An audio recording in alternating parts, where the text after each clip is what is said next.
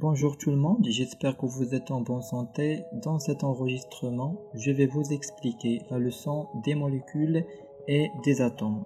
Concernant les parties de cette leçon, d'abord, je vais vous expliquer c'est quoi un atome. Puis, je vais vous expliquer c'est quoi une molécule. Et finalement, je vais vous donner la différence entre un corps pur simple et un corps pur composé. Dans un premier temps, on va essayer de savoir c'est quoi un atome. La matière est constituée de particules infiniment petites appelées atomes.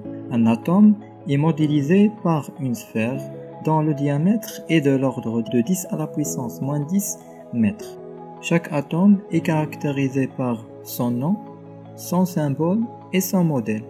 Par exemple, l'atome d'hydrogène, son nom est hydrogène, son symbole est H et son modèle est une sphère de couleur blanche. Par la suite, concernant c'est quoi une molécule? Une molécule est constituée par deux atomes liés entre eux. Chaque molécule possède une formule chimique. Donc chaque molécule est caractérisée par son nom, sa formule chimique et son modèle. Par exemple, la molécule de diazote. Son nom est diazote, sa formule chimique est N2 et son modèle est deux sphères de couleur bleue liées entre eux.